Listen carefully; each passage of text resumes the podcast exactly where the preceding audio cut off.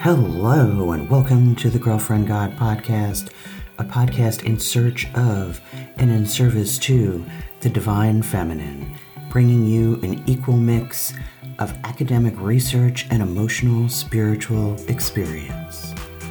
If you enjoy the Girlfriend God, please share it, rate it, or leave a review. Let's get in the flow.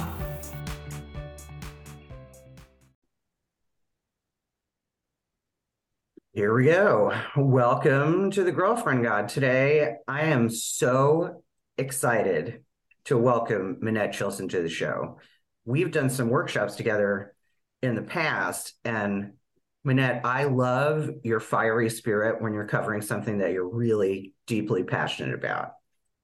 Uh, Monette is a feminist scholar, an author, and the founder of Woman Spirit Reclamation she has written and spoken about the divine feminine for the past decade, authoring Sophia Rising, Awakening Your Sacred Wisdom Through Yoga, and My Name is Lilith. She was awarded an Illumination Book Award Gold Medal, as well as the Hoffer Small Press and First Horizon Awards. She edited Original Resistance, Reclaiming Lilith, Reclaiming Ourselves, and the companion Lilith Circle Guide for Group Study and you can find Monette online at jointhereclamation.com and at Monette Chilson on Instagram and Twitter. Monette, welcome to the show. Welcome. Thank you, Kelly, and thank you, Carla. I'm thrilled to be here. Okay, so we titled the episode uh, Healing the Sisterhood Wound Eve and Lilith. So, my understanding of the sisterhood wound, because we have several woundings, right? That were that's mm-hmm. our spiritual development path is to heal these woundings. So, what is the sisterhood wound? Well, there are probably as many definitions of it as there are women who experience it. But the way I understand it, and this is all new um, work that I am processing and new um, downloads I'm getting. This is not like old stuff that I did years ago that I'm regurgitating. Mm-hmm. Um, this has all happened, and I've gotten a new understanding of this way women are pitted against each other, not even in the typical like mean girl ways that were like, oh, yeah, that's not me, which is what I always did. I always said, oh, that's not me. That doesn't apply to me. But there's um, these systemic woundings that come when every story and every image that's told about us, especially in a sacred sense, is filtered through the patriarchy. Every single one of them. So, the aha for me in this sisterhood wound is that there's Lilith and Eve who we're talking about today. And I really thought when I first wrote about Lilith, I was so empowered and so inspired and I picked her. Like she was my my woman I was going to follow. Everything resonated, but I didn't realize that I was throwing Eve under the bus at the same time. Mm. Like that's okay. what patriarchy tells us is that first of all there's a hierarchy, right? Right. And um so you've got to you want to pick the one that's higher up and also there's a duality. So it's not a this and it's which one? Which one are you going to pick? And so i picked lilith. And um, i am now coming to understand through some things i know we're going to get into on this episode that the eve that i rejected was not the true eve who sought wisdom in a beautiful way. It was the eve that was demonized for a really necessary purpose, which is the creation of patriarchy. We had to discredit her from the get go. So I am just now coming into this place of embracing both of them. And I think it's a beautiful way for all of us to delve into however the sister wound or the sisterhood wound manifests in our life through this mythology. That's yeah. incredible. I'm sorry, go ahead, Carla. No, I was just that my mind is like because you said two things that as I'm writing down, you know, as you're talking, because mm-hmm. I don't want to interrupt too much, but I was excited because I picked Lilith as my very first podcast episode. Um, and I've always had a soft spot for her. Now, you know, Artemis is my boo, and that's like my boo. But obviously, one of my favorite things about goddesses is that you can have, and I know Kelly likes the monotheist idea, but I love the idea that you can have many depending on your mood. Um, and so that's kind of interesting that I picked Lilith first. I don't remember why. I was just like, this has to be the person I have to talk about, or the goddess, or the being, or whatever. And then the other thing that you said about Lilith and Eve, I've actually, no matter how many times I've talked about them, I've never thought about them in the way that you just said in this sort of dual nature. I've always thought of like the virgin and whore complex, like Eve and Mary, you know, that kind of stuff. But even Lilith as a sisterhood that was wounded, oof, that's powerful. Mm-hmm. Yeah, powerful. Yep. Just to clarify, yes, I am a goddess monotheist. yes, I am a goddess monotheist, but I also work with, worship, talk to multiple goddesses throughout history, throughout time. I have come to think, and part of the reason the podcast is called The Girlfriend God um, is because I have come to believe in what I call the diamond God, which is that all of these other goddesses Eleanor of the Ways, Artemis, Athena, Diana, uh, Hecate, you know, whoever it is that you are called to work with, they are all individual entities, but they're all facets of the one. So just to clarify, Carla knows that's my belief, but I hadn't talked to you about that yet, Monette, because yeah. I'm probably in a very different spiritual place than I was the last time you and I talked. So, but isn't that beautiful? Like that evolution that we see in ourselves. That's mm-hmm. why I never am like embarrassed or, oh, I've learned something new. This has evolved because that's the freaking point. Mm-hmm. Right. Mm-hmm. Um, when I wrote the children's book, My Name is Lilith, I mean, I cringe now. I'm going to look at it so I can say it exactly like I wrote it. This, sh- this so shows the sisterhood wound in my mm-hmm. dedication to my of this book, I, I dedicated to my husband. And I said to Greg for embracing my Lilith nature and not wishing I were more of an Eve. Like ultimate dissing Eve, don't want anything to do with her. Yeah. Yeah. Yeah. Yep.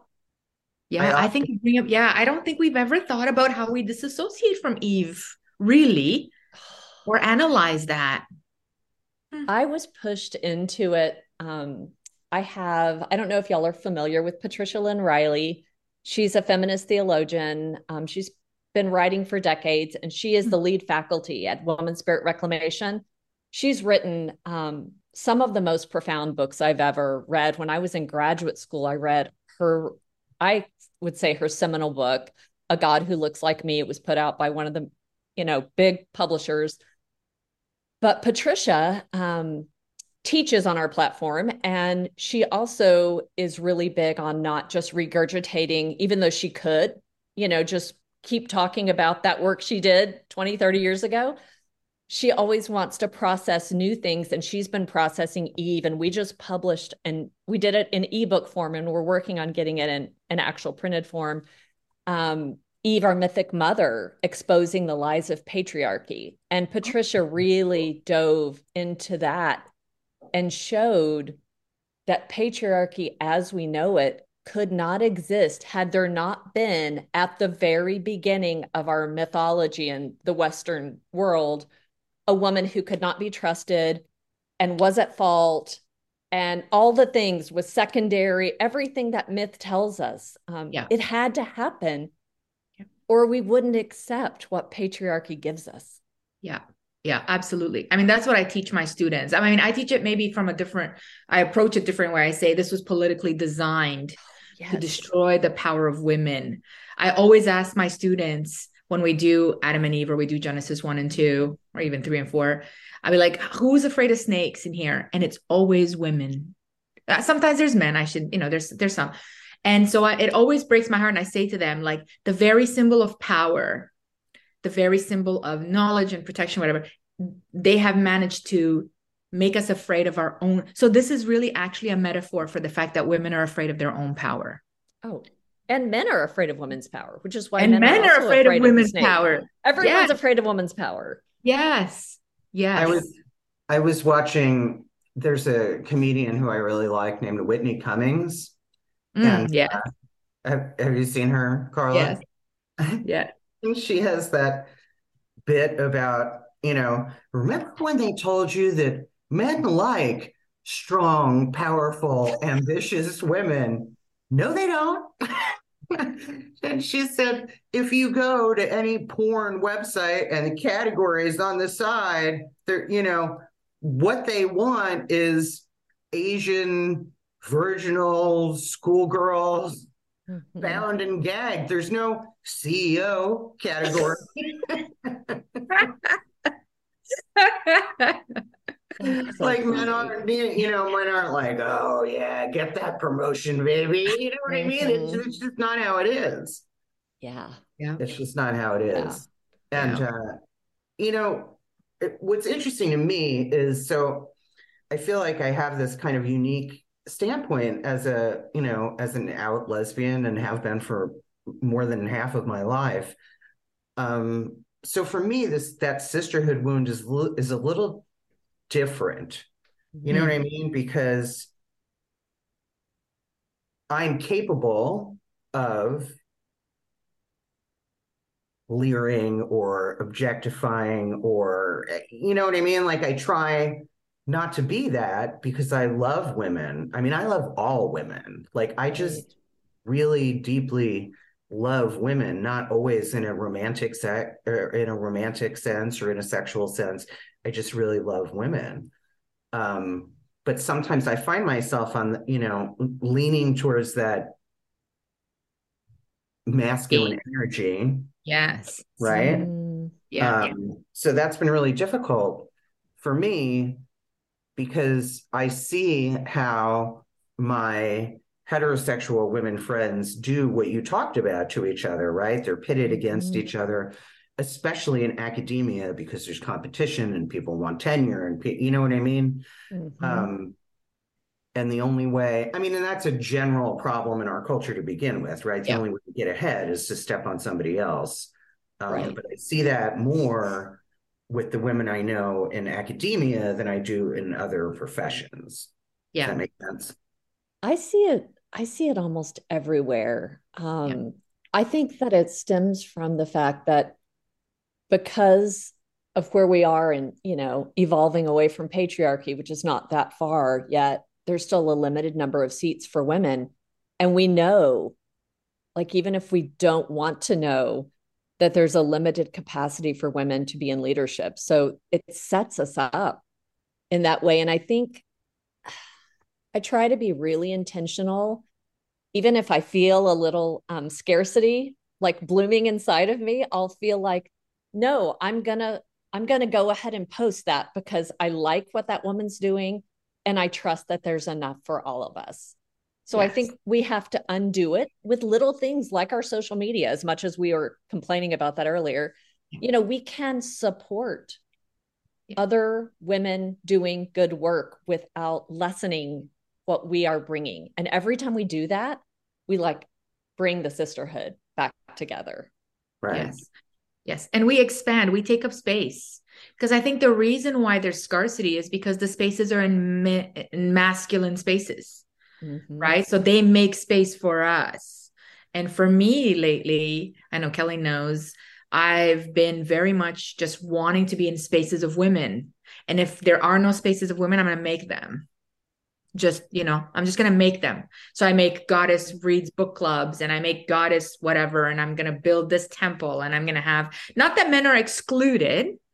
Uh, I don't want to exclude anyone because everyone's welcome, but that, like, I'm, I feel like I'm pushing. So, like, we need to take up space and then there is there is enough space for us um you know so Yeah. Yeah.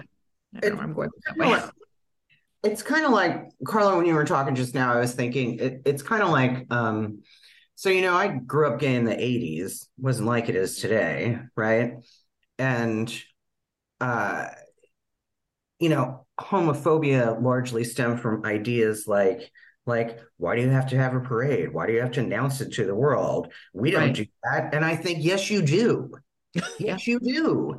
Every time you walk through the park holding your wife's hand with holding your son's hand with the other hand, you are announcing your heterosexuality, right?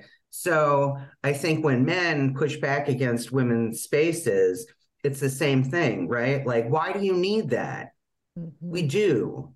We need Yeah. that. Yeah. We do. We need that. You know, when gay bars were more actually gay bars and gays and lesbians than they are now, which is, you know, kind of anything goes, which is fine. I mean, that's progress, right?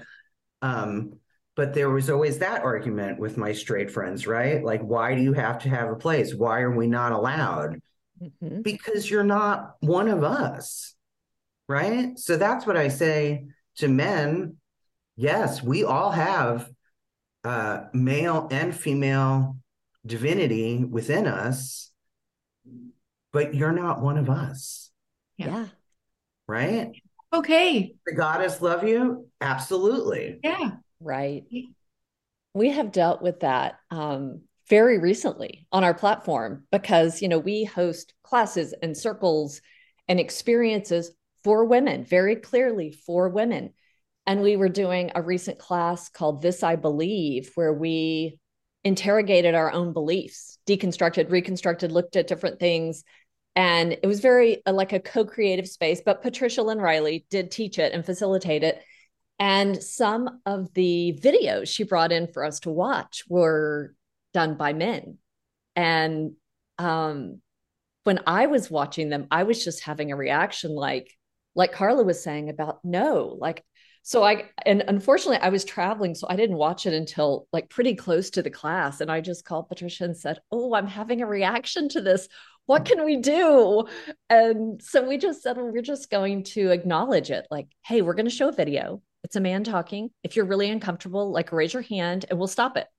Um, and then we queried the community and said, do you want men's voices in these circles or do you not? Like, is it, does it triggering for you? And we decided we want it to be a woman's space for women's voices. If there's a really good reason, like we really can't find anything else, we'll try to do it in an article or something that you can read. So you don't have to have the presence of the male Right. um, and I think that I've had this conversation with a lot of people, um, kind of to what you were saying, Kelly, about yes, we all have the divine feminine and the divine masculine, but because of where we have been in the past thousand years of our history, if you think of it like a pendulum, I personally have to swing back to reading women, listening women, all those things until it can come back. It's like spiritual bypassing. If you're like, well, we're here, just go there. Everyone, like, forget about that way. That doesn't Yeah. work for me. Um, Yeah. yeah. Oof, I feel everything you're saying because I've been, and actually, I feel a bit guilty, which is again sort of patriarchal Mhm. indoctrination to say, like, I would just like, like, I want to build a temple at in this property, and that temple for sure will be for women only because I just wanted to have a feminine energy and a feminine vibe. I don't know, you know what, you know, it's it's in the ether, it's in the air, and I also want a safe space. Um, just a safe space, you know, not that women, men are going to harm us in the space, but it's not about that. It's about sort of, I guess, coming out of your shell and, and women need spaces to voice their voice, you know? Um, and I think we're moving more and more like I'm having this conversation with many people and many women, and they're all feeling like, yeah, I need a space like that. I Mhm. need, you know? So, Yeah, we do. It gets it gets very I mean, things like that it, it gets really sticky in the LGBTQ plus Mm. community. Like look at the I Mhm. mean, when they wouldn't allow pre or post-op transsexual women and in the Michigan Women's Festival, I mean, it was like fucking World War Three. Like there was Mhm. outrage and conferences and meetings and votes and you know what I mean? I mean, it was a big deal. yeah. And I, from where I sit, like I can see both sides of that, right? Yeah, me too. Um, but they, you know, I mean, they stuck to their guns. I mean, I haven't read anything about it in a long time. I don't know what they're doing now.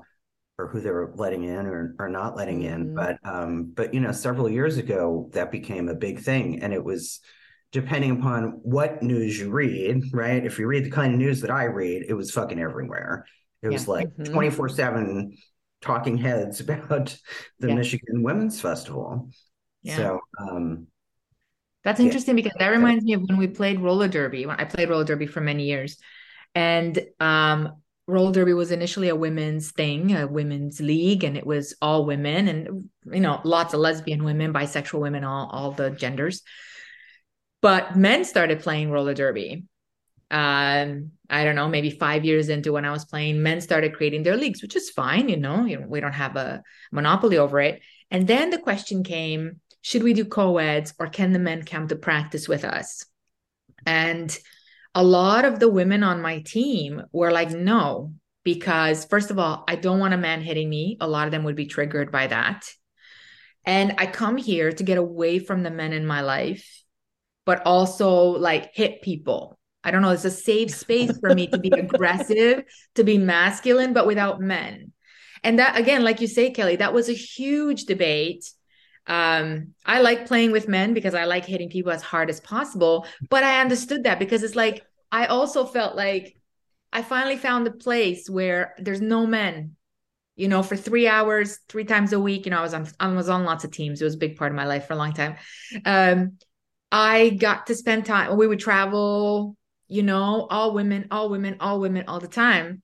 And it was really fun. It was really unique. So i can see why some people were like no like we don't we don't want to hurt your feelings but really this is my safe space and i just i don't i don't want that bleeding into this you know Right. And and and I see that across the spectrum of age ranges too, right? Like it's usually the younger people who are and it's a good thing that they want to be all inclusive.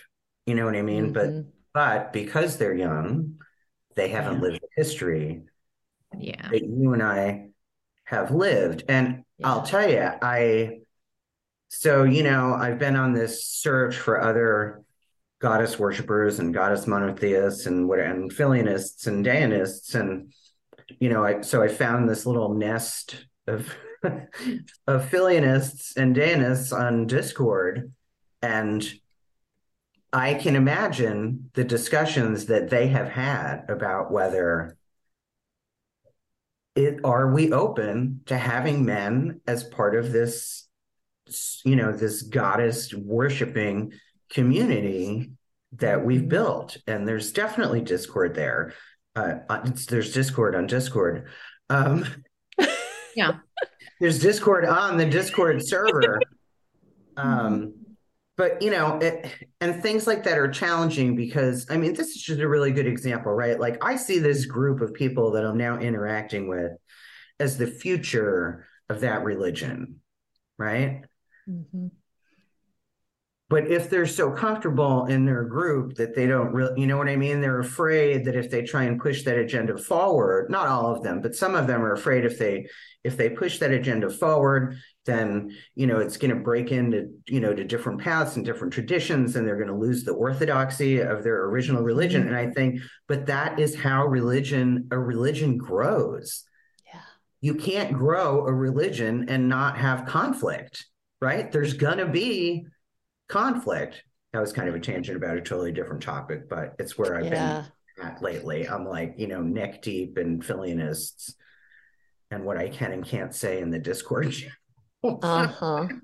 I, we, one of the interesting things at Woman Spirit Reclamation is that we have, in almost every group, we have ages ranging from 20 something to 80 something, which you don't get a lot. Groups tend to be a little more, you know, homogenous, like, oh, I'm the new moms and I'm the empty nesters or I, whatever they decide they are. Um, Right. And we really have everybody. So we get to hear all the different voices from the different generations and the different perspectives. Um, so that's interesting. And um, I wanted to remember to go back to this. I kind of blew by it, but it might like kind of refocus us a little bit. I brought a quote that I think is super helpful. I'm sure y'all have read Gerda Lerner's The Creation of Patriarchy yes um, she gives kind of a little four piece set of advice on how, because we talk about, well, you know, you've got to take the patriarchy apart, deconstruct. How do you do that? How do you see it without that lens that's like the water, you know, that we're swimming in? Yeah. And if you don't mind, I'm just going to read this to us because I think it is a great um, tool for us to use. And it mm-hmm. stood the test of time clearly. So this is Gerda Lerner. And she says to step outside of patriarchal thought means number one, being skeptical toward every known system of thought, being critical of all assumptions, ordering values, and definitions. Three or two, testing one's statement by trusting our own, the female experience. Since such experience has usually been trivialized, ignored, it means overcoming this is number three overcoming the deep seated resistance within ourselves toward accepting ourselves and our knowledge as valid. And number four, it means getting rid of the great men, I should say great men in air quotes, in our heads and substituting for them ourselves, our sisters, and our anonymous foremothers. So I love that so much. And if you apply it to what we're talking about with like what we've done with Eve, which is like the newest learning for me, is um, I took at face value everything they said about her. Oh, she was the weak one. She was tempted. I never thought about an alternative narrative where she was really brave and she knew like intuitively in her body that that apple was good. And she trusted the snake who was not actually scary. It was her friend her wise advisor. Like this whole other thing that is true and feels truer in my body um, but i didn't see it. I didn't interrogate. So i just love that gerda lerner lays out some guidelines for us to do that. Yeah I, I, was thinking while you were talking, Monette, while you were reading that quote, I was thinking about um, in the movie version of Hedwig and the Angry Inch. I don't know if you've ever seen it or not. If you yeah. haven't, you should. Oh my God, Carlo, you'll love it. Uh, it was originally a play, and it's about this. It's very funny. It's about this kind of punk rock band, and they, the lead singer uh, is Hedwig, and Hedwig had a uh, how do I want to say that a botched surgery, and so he doesn't have a vagina or a penis. He's left with this angry inch. That's the name of the movie. Oh. Um, Okay. And so they spend their time like they're touring and they play in like these little cafes. They're like they're like Paneras or whatever. So you've it's very very funny. I don't want to give away too much of the movie, but in the movie, they're so they're shadowing the tour of this much more successful musician named Tommy Gnosis, and Tommy Gnosis and Hedwig had a relationship. And so, like the songs that he sings and all that are things that they wrote together. And so, there's this whole kind of love, conflict, drama underneath it all, uh, in addition to the story of Hedwig. And when he meets Tommy Gnosis. He's, you know, like a Bible thumping choir boy, good little Christian. And when they get together, there's this wonderful scene where he talks about the Garden of Eden, where mm-hmm. Tommy talks about the Garden of Eden. And I'm paraphrasing, but he says something like, you know, so Eve bit the apple and was expelled from the Garden of Eden, but Eve just wanted to know shit. That's what he says. That's what I was thinking about just while you were talking. Eve just right? wanted to know shit. yes, it's the whole um listening to what the story really says to us with Lilith or Eve. I mean, Lilith also was demonized. We have just chosen to reclaim her because she's a badass. Like that's, you know, from the get-go. Right. Um but I just lost my train of thought. There was something I was going to say about how, oh, it's the story. Um, if you break it down like he did in the movie, she just wanted to have like control over her own life and she just left the garden. Like that's it. Like, Yep. no reason to demonize her for that. She Yep. just took care of herself and she just said, This is what I want. This is what I need. And like, what a scary thing for patriarchy if women start saying, This is what I want. This is what I need. I'm going to leave if I don't get it. Yeah. Um, and that's all. Yep. Yep. I yeah, in wanna- fact, they were yeah, they were both more alike actually than not, to be Right? fair, right? Because they both had agency in a sense. Mhm. I mean, Lilith is definitely a rougher version because she's more in your face, but Eve doesn't, you know, when I read that passage, like I do that passage with my students all the time because of course there's no temptation, there's nothing, right? He's standing right there the whole time that the snake is speaking to them. And so she turns around and gives him the apple and he takes it and he eats it. He doesn't even question. I always say to my students, because Adam is such a douche, I always say that I'm always like, why didn't Adam go, hey, Eve? Like, you know, like God said, no, dude, like go ahead. But like, I'm not going to, uh, you know, because I'm this fantastic dude that listens to God. Why doesn't he say no? Mhm. You know, and I think been told that she tempts him, but she doesn't tempt him because he doesn't understand nakedness until after he eats. Right? We, we we're to assume they don't even really have sex until after he eats. We don't know. We, there's no there's no scene that tells us. You know. Yeah. And so I find that, uh, but she doesn't ask him. She doesn't go, Adam, should I? You know, she just looks at the fruit, sees that it's Mhm. good, takes it and eats it. She's like, yeah, you're right. Yeah. Exactly. what You said it. I want to know. That's it. I just want to know. Yeah. And Eve and Lilith were both punished um, by religion for their choices. Yes. So back to the more the same. And with the apple, one way that we have reclaimed that really powerfully is we do an apple communion pretty regularly on the platform. And everyone brings an apple, and we all just acknowledge the essential goodness of women. And at the end, we all bite the apple. And if we were doing it off of Zoom, you know, we would take a bite and pass it, but we're on Zoom, so we're each biting our Right. own apple. Right. Right. Right. Okay. And we're back. Okay. And you can't hear the dogs or the people walking on my roof cleaning the gutters, right? No. No. Okay. You're good. Um, so where were we?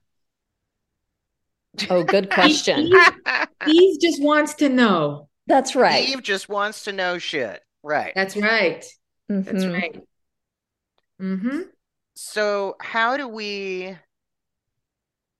there's two things I want to ask. One is and Carla and I have talked about this before. Monette, do you get the sense that there is a turning of the tide back to, like globally, a turning of the tide back to a goddess focused, matrifocal, matrilineal?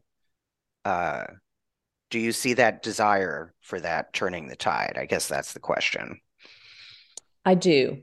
I do. I think we're um, not far into it. I think it's starting starting to turn, and I think it's a combination of um, what we've been missing spiritually and what our earth has been missing. I think people are starting to connect the two and see Mhm. that focusing on the masculine and everything that falls under that with productivity and extraction and you know taking as much as we can is really actually not sustainable um, for life on this planet and that might be that connection might be what we need to say yeah and maybe there's some spiritual things we've been missing as well because you know matter and mother both come from the same root um so yeah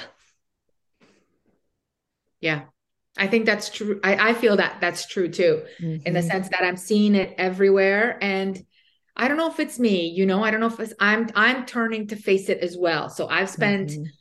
m- most of my life in academia, entrenched in academia. I actually just had a discussion today in my book club group on Facebook about because I'm I posted this article and actually somebody just commented exactly what I want to say. I posted this article uh, that's kind of uh, challenging mother goddess culture. Unfortunately, it's also written by a woman.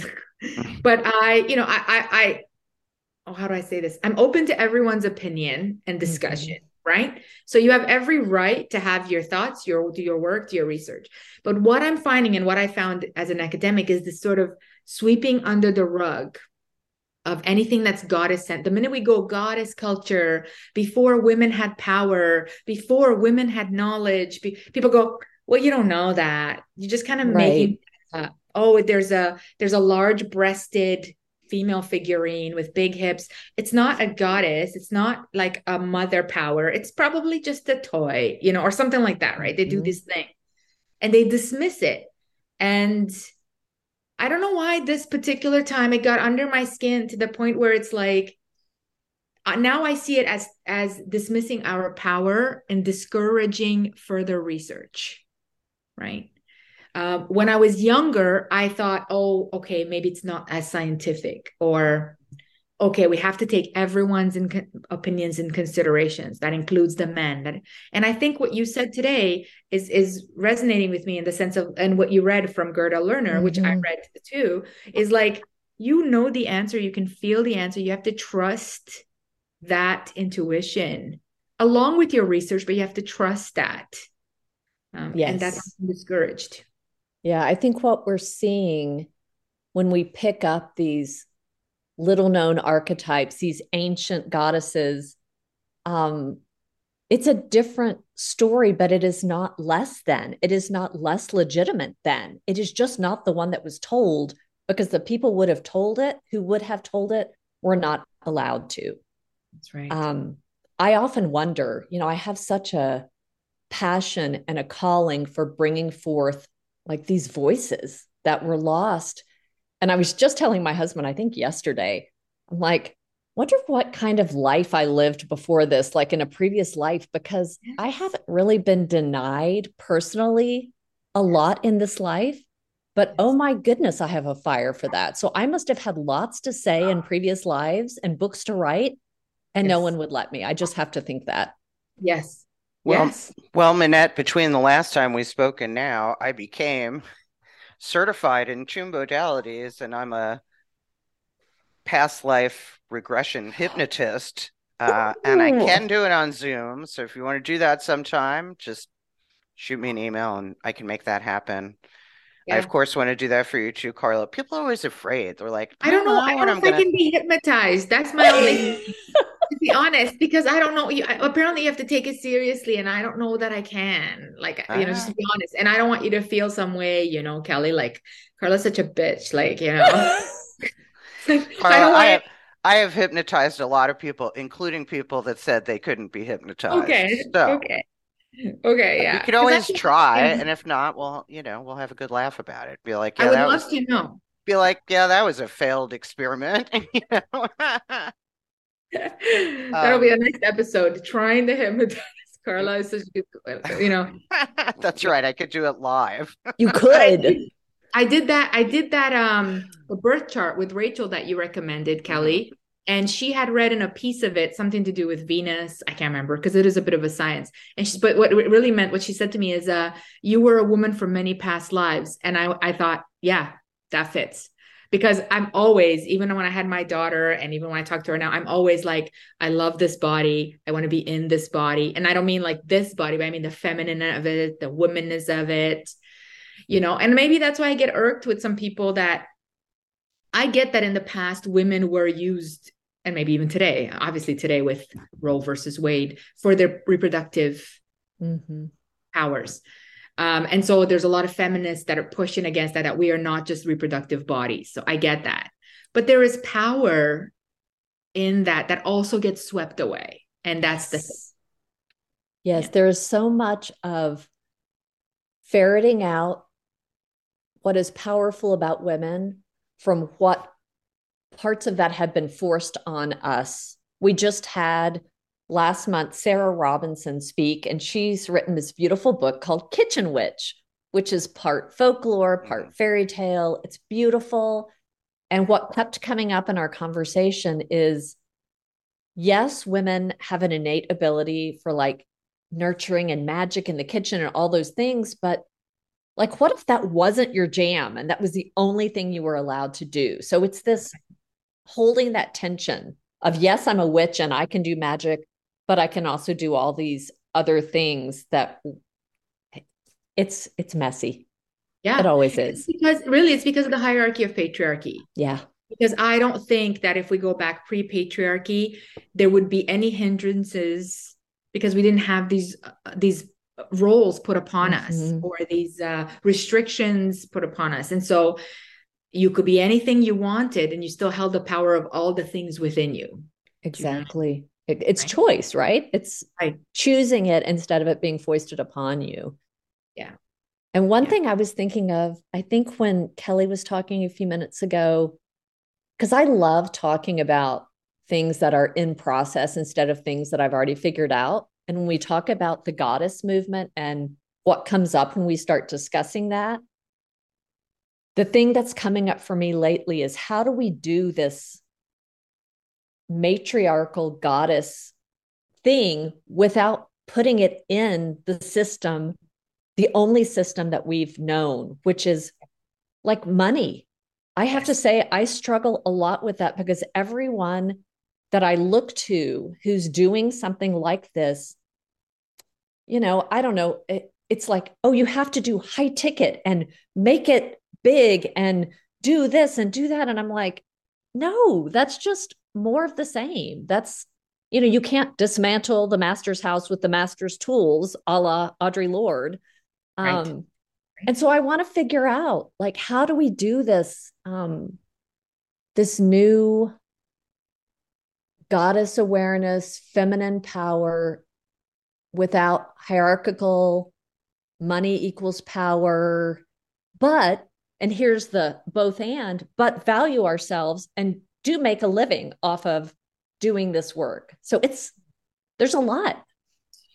Yeah, know, that's a that's a Yeah, complicated process. I mean, Mhm. I was just talking to so Carla and I went through this five day uh, workshop online hosted by Flora Ware, and after that, I all the women that we heard during that workshop, I went to their websites and looked at their lists of services, and I cannot afford, you know, $3,500 for a spiritual mentor Right? or a teacher. Um, but on the same hand, uh, you know, on the other hand, like Carla said to me, you know, this is their livelihood, and to do it for a living. So I, I don't know. I mean, I think for me, the solution is to have a combination of both that that's empowering women Mhm. financially, but then people that are more on the spiritual side of things and not offering services. Like I'm not currently offering any services. I'm just doing the podcast. Mhm. Um, and the podcast isn't monetized, and the TikTok and Instagram channels aren't monetized, and the Right. forthcoming YouTube channel isn't monetized. So I don't know. I think we need more of me. or more or more me's or or more, more people that are doing it not for financial gain that they're that they're financially secure enough that they can Yeah. Oh my do God. it. That's I mean, I- exactly. I, mean, I'm yeah. in a unique position, right? I mean, I was forced into early retirement because I have a disability, so that's unfortunate, but it's given me the time that I have Mhm. to not just to start the podcast, but starting the podcast was a definitive calling from the goddess that this is something I needed to do. And if I was still working a 40 hour a week job, I would not have had that revelation Mhm. because not working has allowed me the luxury of spending lots and lots and lots of time in prayer and meditation. Yeah. So Yeah.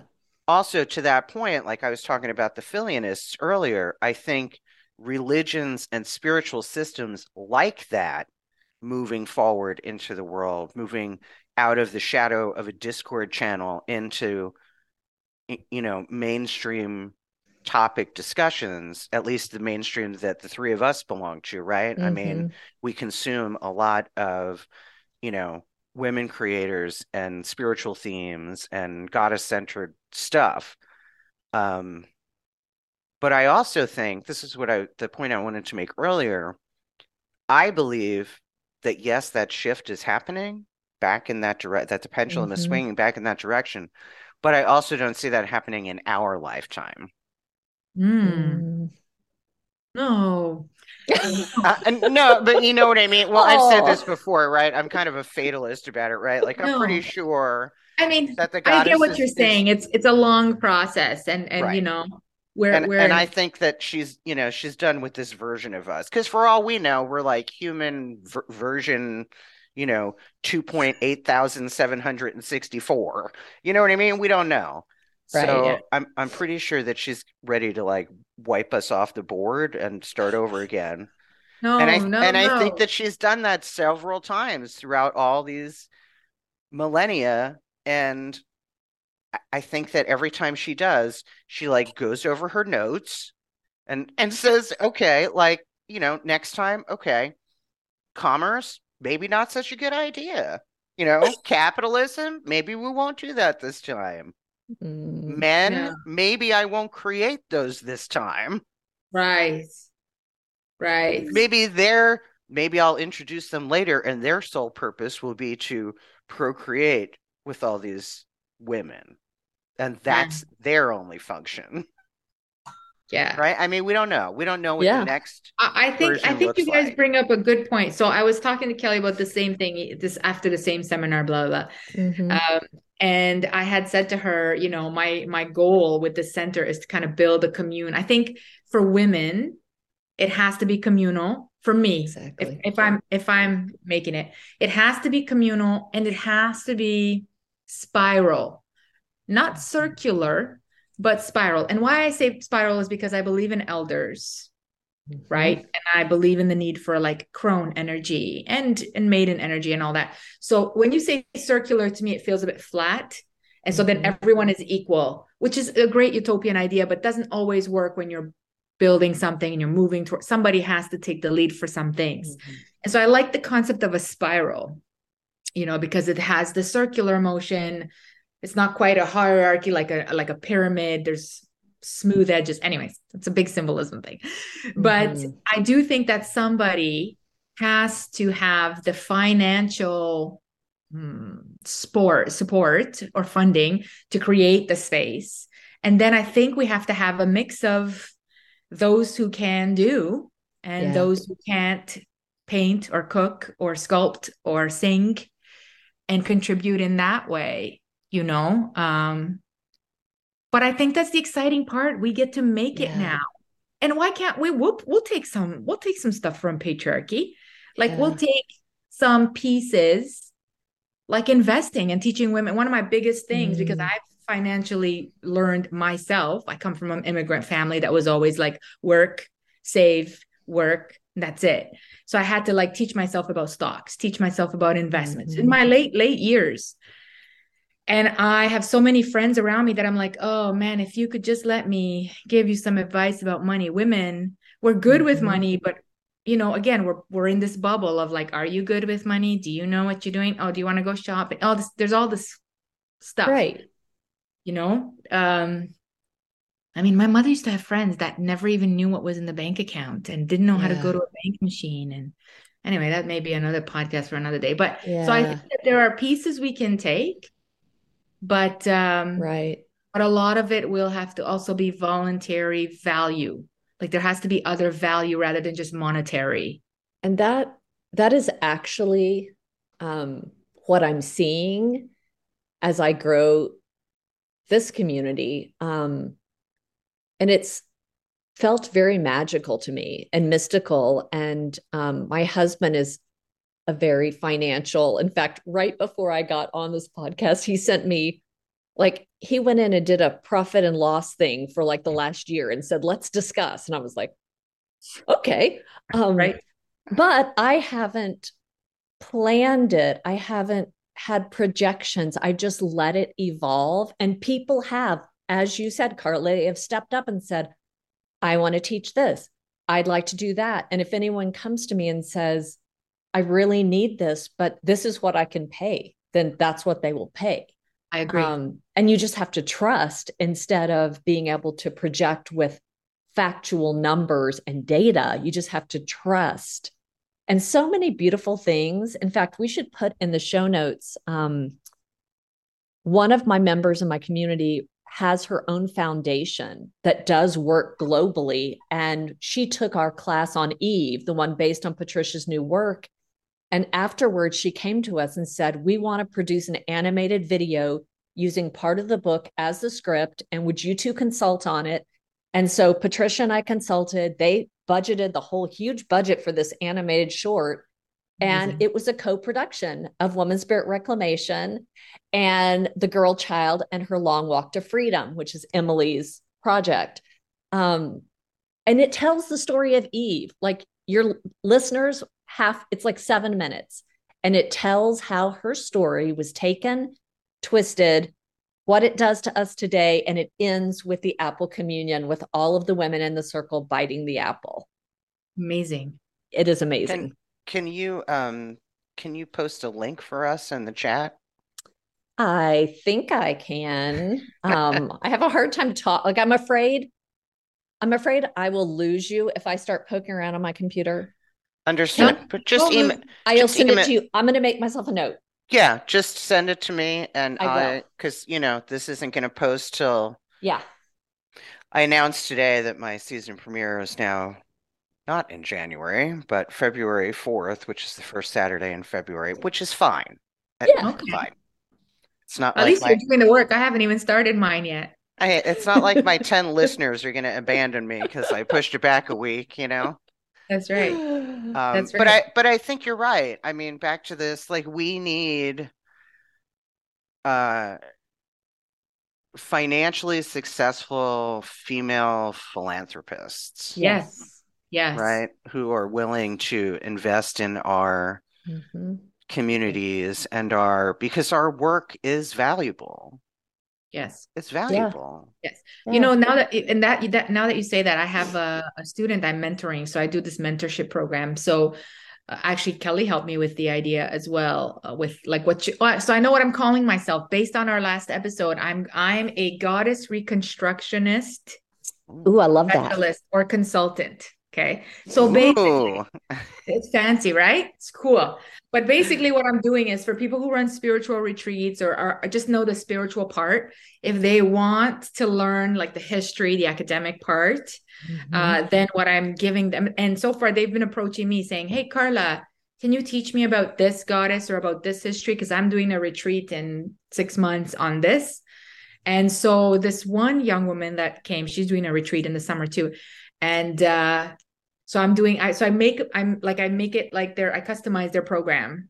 And then I give them homework and then we meet and we have a great time and you know uh, and and so I I call it mentorship. I guess it is mentorship. So then they feel confident that they now they have the Mm. history plus they have their own spiritual connection or whatever they want to do. Because that's one of my little pet peeves is uh getting the goddesses right in a way like just at least historically like I I I, I have feelings about mixing goddesses. I Mhm. have feelings about just stuff, you know. But anyways, I, I give them what I can and they go on. But sorry, that's a long story to say that I've seen her and I've seen a few of a few others that I'm that I know that are starting to do a sliding scale Mhm. contribution for the retreats. And a lot of them have done like a little, let's say, Instagram speech about it and why they want to do that.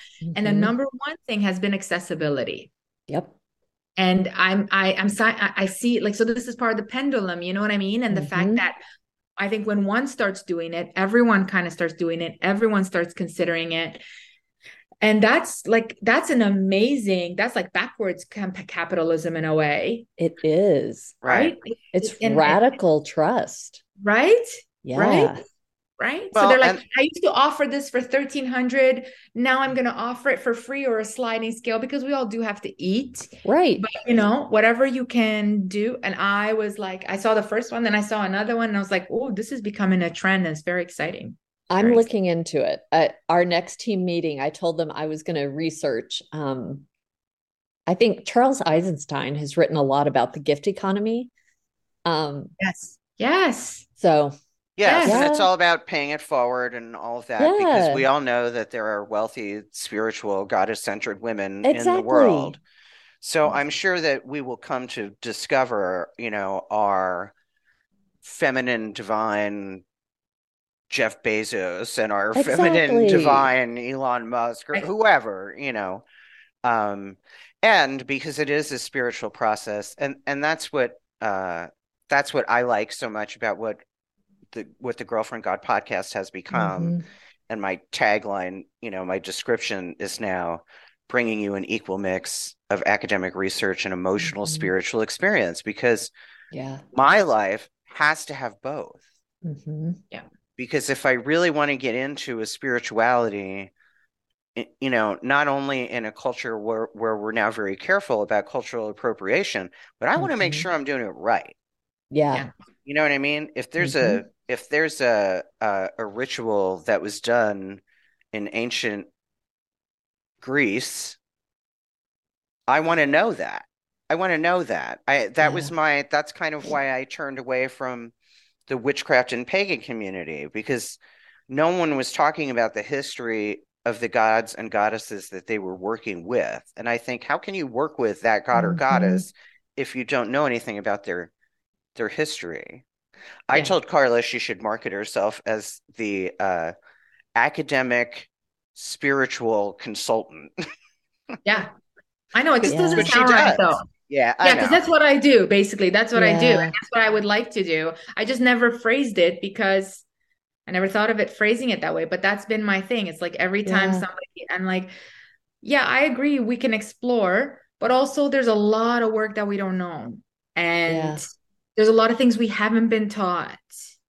And that was my thing with Artemis. I mean, when I wrote this book, I published it myself hmm because I wanted to write it how I wanted to write it. Everywhere I went, people were like, well, you can do this and you can do this, and it would fit better in our category of classics here. hmm No, no, no, no. Right? Like, I don't mind a bit of editing, but then Yeah. if you're reshaping my book Yeah. and and Artemis really, because all I'm doing is I'm pulling primary source and showing it to everyday people. Uh, Mhm. you know that's not you doesn't need to be too much shaped. But anyway so what i really liked about that is this idea of people love artemis. And i thought that she was really unknown but people seem to have come out of the woodwork for her which i love and i'm living for. Mhm. um but also like do you know all these things about her that you're never taught?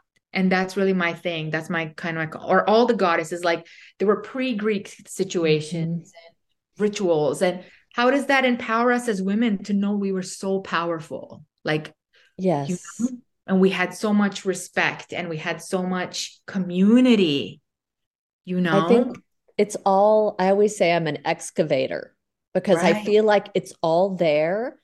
And I just go back and uncover it. And like you said, bring it forth. Um, I just got back in September. I did a pilgrimage in Scotland. My son happens to be going to school. He just started at St. Andrews. And. I was like, well, if I'm over in Scotland, I'm going to pilgrimage. So I went out to the Isle of Mull and stayed for a week. And a friend of mine joined me.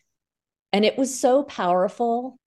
Um, we really looked for the stories beneath the stories, like on the Isle of Iona, which unfortunately is now best known for its Christian monastery and, you know, the cradle of Christianity in the West and blah, blah, blah. But like it had this whole history before that of being sacred and being a thin place and having, you know, energy centers. So we really researched that. And when we went to Iona, it was hilarious because we get off the ferry and everyone goes to like what you're supposed to see first. And we're like veering off to the nunnery in search of the Sheela na gig that we knew was there somewhere. And we're running around like looking at all the windows and looking at all the doors. And then one of our friend who we were with, she was our Airbnb host, but she's like a dear friend now. She did everything with us.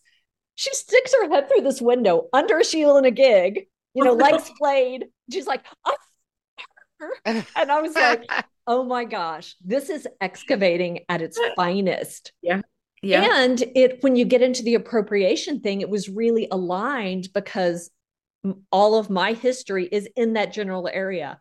Monica's history in that general area. So it's not like I'm going to Peru and delving into this very interesting spiritual culture, but it was very aligned with the cells in my body. yes Right. yes Yes. Right, because our Yeah. our our internal landscape is so much um a, a part of the picture. Uh-huh. I'm gonna try and bring us back a little bit and and ask Matt what else you wanted to tell us uh specifically about Eve yes. and about Lilith. I love you guys. I'm so glad you're here. All right. Since I am now a co host, I can share screen and this will bring us back. This is a Okay. really powerful kind of a manifesto of reclaiming Eve, Lilith, and Mary in this new outside of patriarchal way. So let me share here. Uh, it's going to be a mess at first because who knows what you're going to see. Uh, this is the one I want. Oh, I Okay. recognize that. I reposted it on Instagram. There you go. So this um Patricia Lynn Reilly wrote this. This was somewhere in her Eve book, Mm. but it really works well as a standalone because if you just have a few minutes, you can read it and be like, oh yeah, you just feel like you've done a little interior excavation. So I'll just read this to us. I was Mhm. gonna say, could you read it with that fiery energy that you always bring? Absolutely, Kelly. Okay, with Eve, we reject the dominance of a creation myth that portrays women as the instigators of evil and that it excludes the mother from the creation of the world. We reject the shame based messages of family, religion, and society that stressed our wrongs, defects, and insufficiencies. We embrace a woman affirming spirituality that celebrates the mother's intimate involvement in the origins of life and reminds us of our original goodness.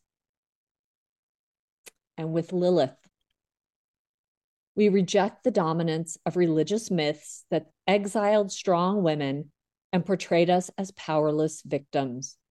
We reject the shame based messaging of family, religion, and society that emphasized our inability to function independently in our own lives.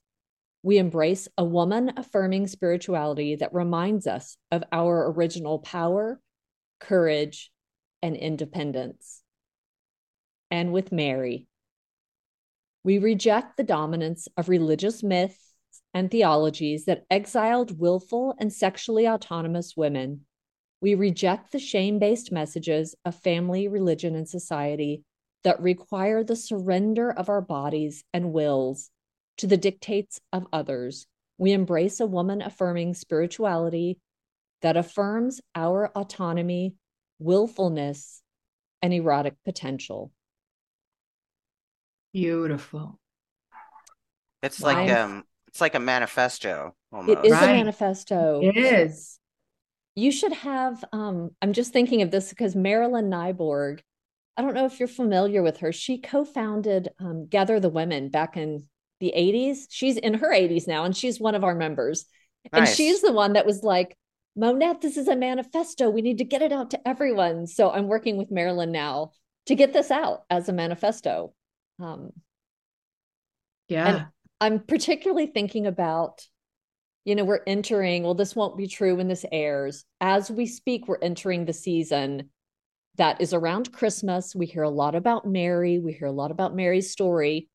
And I just saw this morning on Instagram. Um, I thought this was brilliant.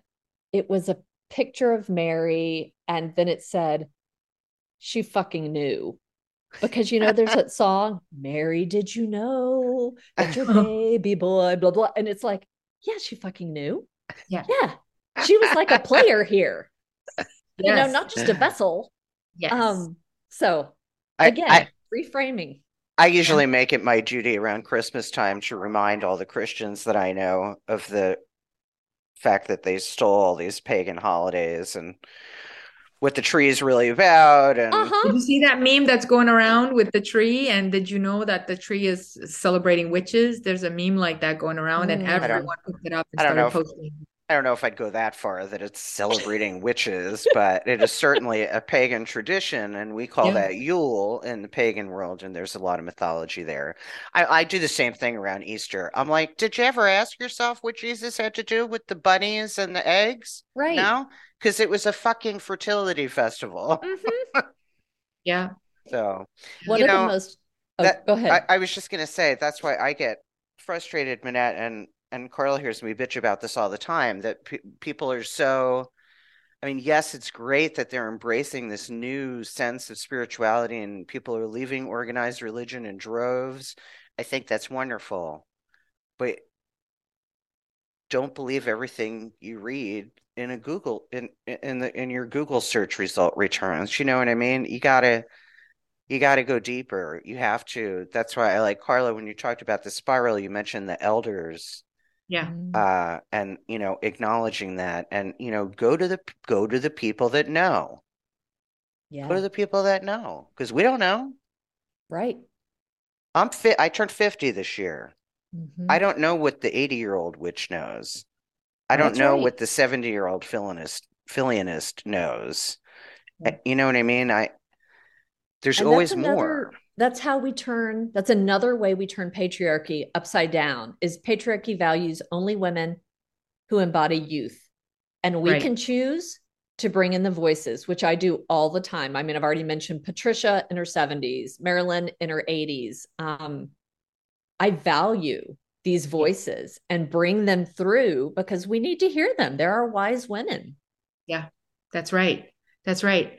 And again, that's that's that that's a bit of my pet peeve with young scholar, young women scholars who throw out uh older women scholars Mhm. because oh well that's too old that was 10 20 years ago like marija gimbutas marija Oh my Gimbutas, know, they gosh. and i'm like this woman did proper archaeological work Mhm. classic archaeological work you're looking at a figurine you're looking i mean she did an, a raw interpretation before all the layers that we've had to go Mhm. through her work has value still like don't dismiss her work and then think that oh i can i can interpret the statue well anybody can interpret the Right. statue you don't dismiss that work so i i think you're right i think the one way that we we turn that spiral is by valuing elders again right because in a capital Mhm. society once you can't work you have no more value Yep. Right. And so, you know, older people are pushed away or to the side or in the corner of a house or Mhm. wherever. Where I think it, for us, if we are valuing that elder voice, the crone voice, which has been missing for quite some time, Yes. Um, there is much to there is much to learn and p- be passed down. I mean, people used to pass down their stories. They Mhm. didn't go, "Oh, my grandfather told the story, but I mean, he was an old dude, so nobody cares. Let's write a whole new story." Right? right. Right. like stories were passed from elders you know because they were so and it, it, anyways Or- but i oral- think this is way to move forward Oral Yeah. traditions have a remarkable Mhm. history and there and there and in many cultures that oral tradition is still firmly in place right Yeah. especially in spiritual paths that are closed traditions Yeah. right because they want to keep it pure and i think that's i think that's wise i think the fact that voodoo and hoodoo practitioners aren't Mhm. out here teaching us how to do everything is wise Yes. Yes. is wise you have to be an initi- you have to be initiated into the space right you know right Yeah.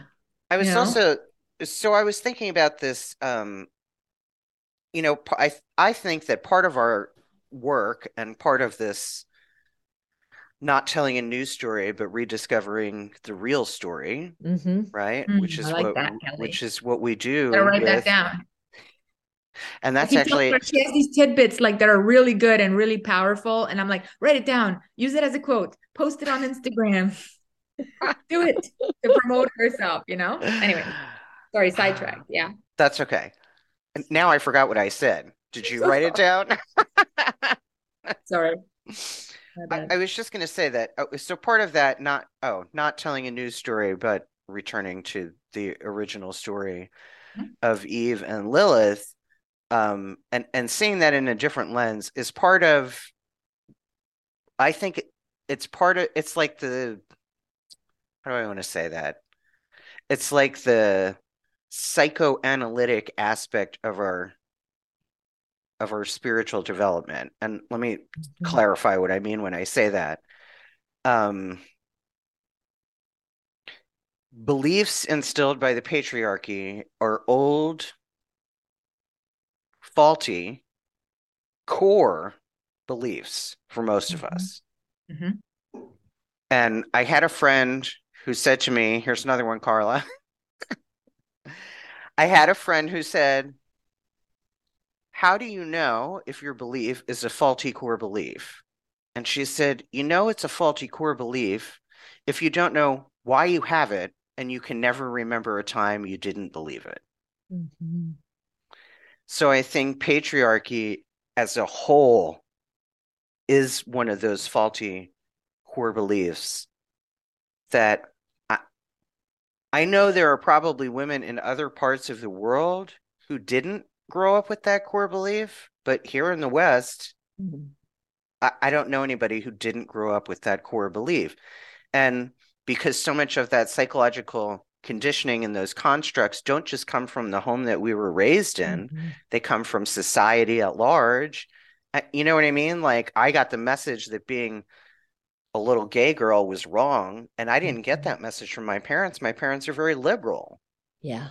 But I still grew up in the time that I did, and I watched the same same TV shows as everybody else, and I saw the same commercials as Mhm. everybody else, and watched the same, you know, rom-coms that was always a heterosexual couple. You know what I mean? And those are faulty Yeah. core beliefs that in my spiritual path, which I've been on for a really long time, I would even go so far as to say always. I think I've always been on a spiritual path from the day I was born. I didn't know that, Mhm. right? But I've always been on the path, whether I could see it or not. And part of that is discovering those old faulty core beliefs and dismantling them and replacing them with these new but not so new Mhm. original ideas. D- does that make sense? Am I? I, I mean, I, I feel like, okay, so I've studied a bunch of different religions. And when you study a lot of religions, you come to a conclusion pretty quickly that no matter what it is, all religions have some very basic tenets in place, right? Like, don't be a dick, help other people. And the third thing is always know thyself know Mhm. thyself. And I think you're missing something in your spiritual path if you haven't done things like therapy or shadow work or whatever. Because if you're not healing the sisterhood wound, mm-hmm. the abandonment wound, the what some call the Atlantean wound, you know what I mean? And and you mm-hmm. have to go within to to do that. At least that that's my belief. So thoughts? So, Kelly, I would say that most religions actually don't want you to know oh. yourself. Oh. They do not. They're scared to death of that, especially if you're a woman. They want you to read their three tenets, say you believe, check the box, and move along like a good little sheep. Um, when we know ourselves, when we bite the apple, we subvert religion. Mm. And I think that we, I think our answers, I mean, I keep being drawn back to the word sovereignty. Everything I do is like, I am sovereign, like the answer is already within. We do a meditation. Um, we have a wisdom circle once a week, and home is always waiting. And like we descend into our woman bodies, we feel that. Um, and it's different than just thinking it. Um, so I think we have to incorporate new liturgies, new rituals, new ceremony, new words, new images. So, like, I love what Mm. Carla's doing. I love what you're doing. I love what I'm doing. I love that we're bringing Yeah. these from the past to the Yeah. present, new lenses, new ways of understanding. Um, it's all part of recreating a reality that Yeah. resonates with us as women. You'll Yeah. be very excited to know that in season two, I'll also be doing an episode on divine feminine sovereignty with Rima Benario, Carla, who was one of the speakers in the heroine's journey. Hmm, that's right. Okay. So, Nice. Very no, I, I think you guys are right. I think I think I think what we're all three saying is is different, a slightly different version of the same thing. Mhm. Because I my thing is, and lately I've been on a path to, and I said it even to my mother who's very Christian, is to find out who I was before Christianity took it from me. Right. know?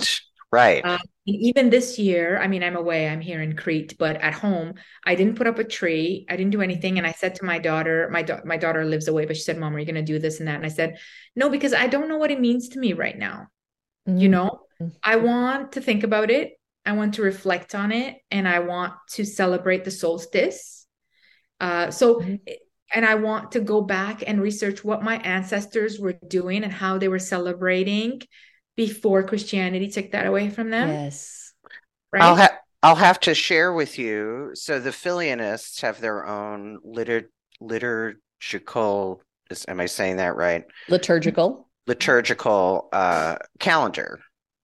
Hmm. Like they have their own set of holidays, um, Yeah. and it's and that's where their feast of Artemis or their day of the Artemis Day or whatever that I was telling you about the other day. I'm sorry. Uh, so that was all I wanted to say about that. Yeah. No, because there, there is so much in the past. And I, I'm because I'm a historian. I mean, that's that's my Mhm. natural sort of way of being. But um, I want to know the history. I want to know the primariest of the primary sources. Like Mhm. go back as far as I can, read it all, and then see what feels right for me.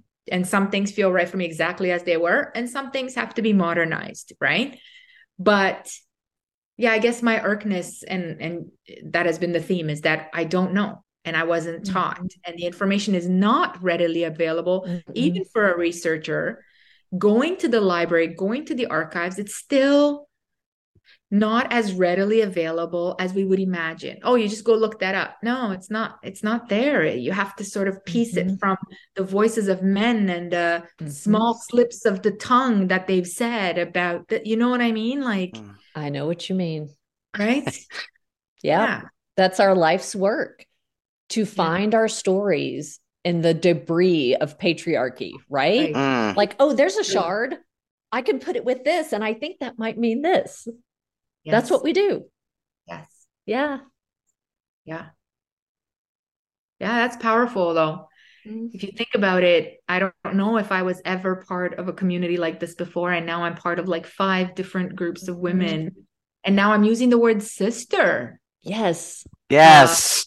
Really, you know? Mhm. Um, yeah, like I don't know I, I, when I started using it so freely, um, and it's powerful when when you say, you know, hello, sisters, or it's it does Mhm. something. It creates a bond.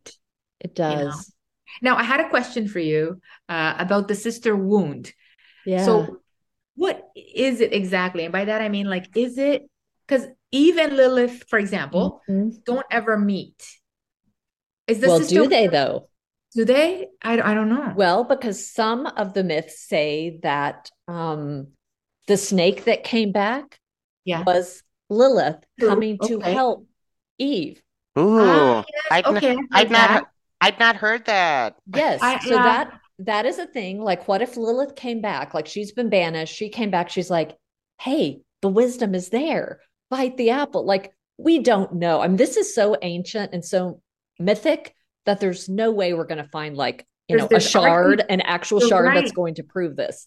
There's art pieces that do show it- the snake as with a woman face and a woman. well, Exactly. whatever. So Yeah, maybe they did. Um, we don't know. I see. we can feel into it and see what feels true like you know joseph joseph campbell when people ask him because you know we always want to know are they true are myths true he's like they're as true as they feel to you like That's right. you know that myths are powerful because they're not just old stories Right. they're stories like kelly was saying even if we didn't grow up going to church every sunday hearing about eve being the downfall of humanity we internalized that story because it was living all around us That's right. That's right. yeah Stories are powerful. And again, mm-hmm. again, that that that duality between what is a fact and what is sort of a- you know what I mean? And again, the dismissal, well, you have stories and I have facts. I mean, you So? really have facts. I mean, especially in history, facts are really stories told by the victors. Exactly. right? Yes. Who's going to verify that the person who wrote that and the person who wrote that before them really was accurate in every possible way? It's still a story, my friend. You know, just because Exactly. the victor wrote it down doesn't make it 100% fact. So, Yep. Yeah, okay. That that's Yeah. really cool. I'm thinking about the sister wound and I'm thinking like Yeah. how do we, how do we heal it? And I guess supporting each other is one of the the number Mhm. one ways. And I love your um your vision of a spiral. Yeah.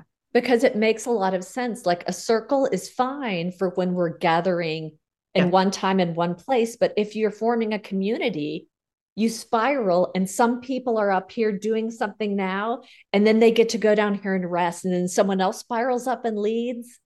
That's You know, right. we have an artist that this Thursday night is doing goddess painting for us and she just said, uh-huh. I want to do this for the sisterhood. And I was like, Right. okay. Right. So we're doing it. She's spiraling up, right? There's no money involved. There's no, it's just she's spiraling up. And then Yeah. she'll go rest in the sisterhood. And then someone else will say, you know, well, I want to sing this. Um, also, this, well, this won't be applicable to your listeners, but this Sunday we're doing that ceremony um, of celebrating the seasons of a woman's life. And a friend of mine who's a singer songwriter is singing throughout parts of that. We're doing um, Power of the Blood, which is a classic Baptist hymn, but Power of the Woman's Blood. And we're reclaiming that song. Hmm. Yeah. Yes. I just want to, uh, so I just want to interject another thing about the spiral and because I'm very familiar with spiral imagery. It's a very ancient symbol. hmm Um, but the other thing about the spiral, my take on that is not only what you guys talked about, but because our spiritual growth is a spiral, hmm I can pass the same place on the spiral several times, but like my vision of a goddess or my idea of even a goddess theology looks very different at 50 than it Mhm. did at 26. That's right. You know what right. I mean? Right. Um, so that's the other uh spiral imagery that works with it. I got a lot of witchcraft books with spirals on the cover, right? Yeah. and for women not to be discouraged because I hear women say, I'm here again. I'm back here. I thought I learned this. And it's like, Yes. no, but you're coming into it for like a new depth. You have a new understanding, like Kelly said. You have this whole new stuff you've learned between 26 and 50. So you're here again, but you're not here again. You're in a Right. different place. Right. I had a, very I powerful. I had a Mhm. therapist that told me that when I had Yeah. that reaction about something like, you know what, I fucking worked on this and I've been working on it for years and I thought I was over that. I checked it off, damn it. Right. And that's exactly what she said to me. She said, when something comes up for you again, Kelly, it's just an opportunity to heal that on a deeper level. And I was Yeah. like, oh, Yep. because spiritual development is the peeling of the onion, right? There's always more. Exactly. There's always more of me to know. yeah. And through that, there's always more of her to know, Yeah. right? Yep. Yeah, that's fascinating. And of course, because a linear linear thinking is very masculine, hmm Right. right? Yep. And but but see, this is a core belief. Even though we have so much training, let's say, Mhm. you still fall back on some of those core patriarchal beliefs that then you have to remind yourself, okay, no, that you know how long I've been doing this lately? It's like, oh no, that's okay, that's not my belief. That's my the indoctrination. Mhm. or That's you know, and uh you gotta do, do be patient with yourself to to do Absolutely. yeah. It's a whole um, reorientation, like to use our, you know, modern language, it's reprogramming. It's It is. everything. Yeah, that's a good word. Yeah. Yeah. Yep. Yeah. It is reprogramming. Yep. 100%. 100%.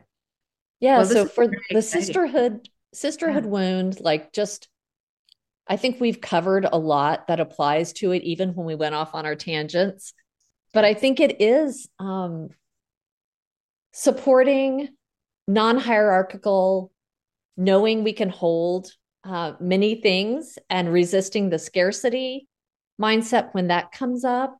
Yes. Um, just like I think when you were talking, Carla, about how when you've done this work and you say sister, it is powerful. It's not like sister, like Yeah. like spiritual bypassing sister. No, it you can feel it. So it comes back to sovereignty. Like when you're entering into a healthy sisterhood, you feel it in your body. When everything is tensed and you're like, I don't know, like there's something you need to work on or something going on in that environment that is not the the deep sister.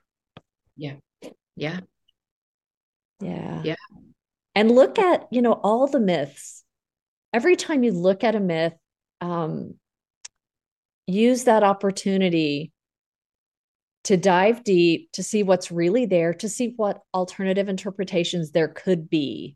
I mean, if we've come up with all of this with Eve and Lilith in this discussion, every single woman from the past, whether it's a myth or a historical figure, look at it from I wonder who told that story, who had something to gain from that story, what social right. norms came out of that story. Yes. Yeah, that's the work. Mm-hmm. Mm-hmm. That is definitely the work. And yep. just to confirm, Carla, doesn't it say know thyself in Latin above the Oracle at Delphi? It does. Okay. It does. It I just want to make sure I was right about and that. I can go on about the Oracle at Delphi and how that was a, a, a women's place and a women's yeah. Mm-hmm. place, and Apollo kills the snake, the snake at Delphi, uh, and then he takes over the place. And that is a clear, uh, not, it's not even a metaphor. It's a clear story of patriarchy taking over mm-hmm. one of the most um, sacred places of prophecy in in this particular part of the world yeah and so then once the snake is killed the religions that come after don't want you to know yourself that's right right and snake's they dead and they Let's follow the rules and they certainly don't want you to know about even lilith certainly, certainly not. not. certainly, certainly not. not so here we are telling the world about eve and lilith are you ready for your three questions monette well, I guess so, since I don't know what they are.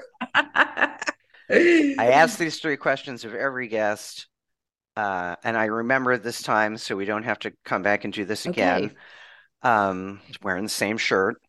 Uh, so the first question is tell us something about yourself that people who know you well would be surprised to learn.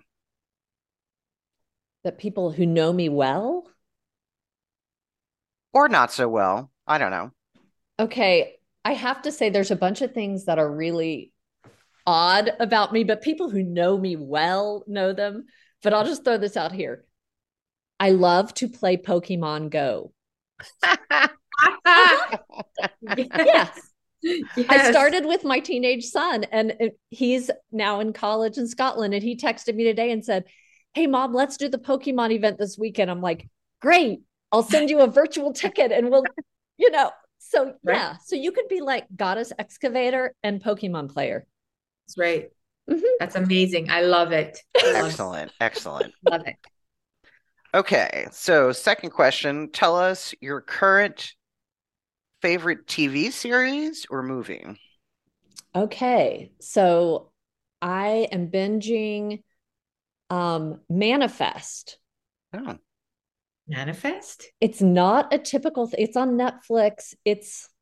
I don't think is that the one it, about the. Is that the one about the plane? The plane. The plane goes oh, through a wormhole or some such thing and see, reappears five years later. Cindy and I tried to watch that, and the acting was so horrible we the couldn't get into it. The acting is so bad. I keep telling everyone, like, I must have. It must have gotten me in a weak moment where I was like so sucked into the story. The acting is horrible, but the premise and like what would happen is fascinating enough to suck me in. Okay. Nice. All yeah. right. Excellent. So the third question, what song would be the theme song of the soundtrack of your life? Mm. Hang on. There's one I've been listening to on repeat, and I want to get the name right. Um, it's from, I discovered it in Scotland the lost words blessings um oh and it's spell songs is the word is the song spell songs from lost words blessings lost words blessing. because i think that is so me like we just talked about all the words that have been lost from women mm-hmm. and um, my blessing to the world is finding them and bringing them back oh it's playing now because I, I hit it we can't i will Do y'all want to hear it? Can you hear it? I don't think so. No. No. You can't hear Yeah, it. no. Okay, never That's mind. That's all right. We'll go find it. Yeah. That's amazing. Those are fantastic answers, by the way. Oh, good. All right. Well, thank you, Monette, for joining us. I do hope we get to talk to you again. Absolutely. And uh, in this little trio of sisterhood, it's really good to be with you guys and be in this space because energy knows no geographical boundaries. So here we all are together in our little our mini coven or sisterhood. Um, and it's been fabulous. And I hope we can talk to you again soon. Yes, Thank you, thank you. Thanks, Carla. Thanks for watching or listening. If you want more of The Girlfriend God, you can find The Girlfriend God and The Girlfriend God podcast on TikTok, Instagram, and Facebook.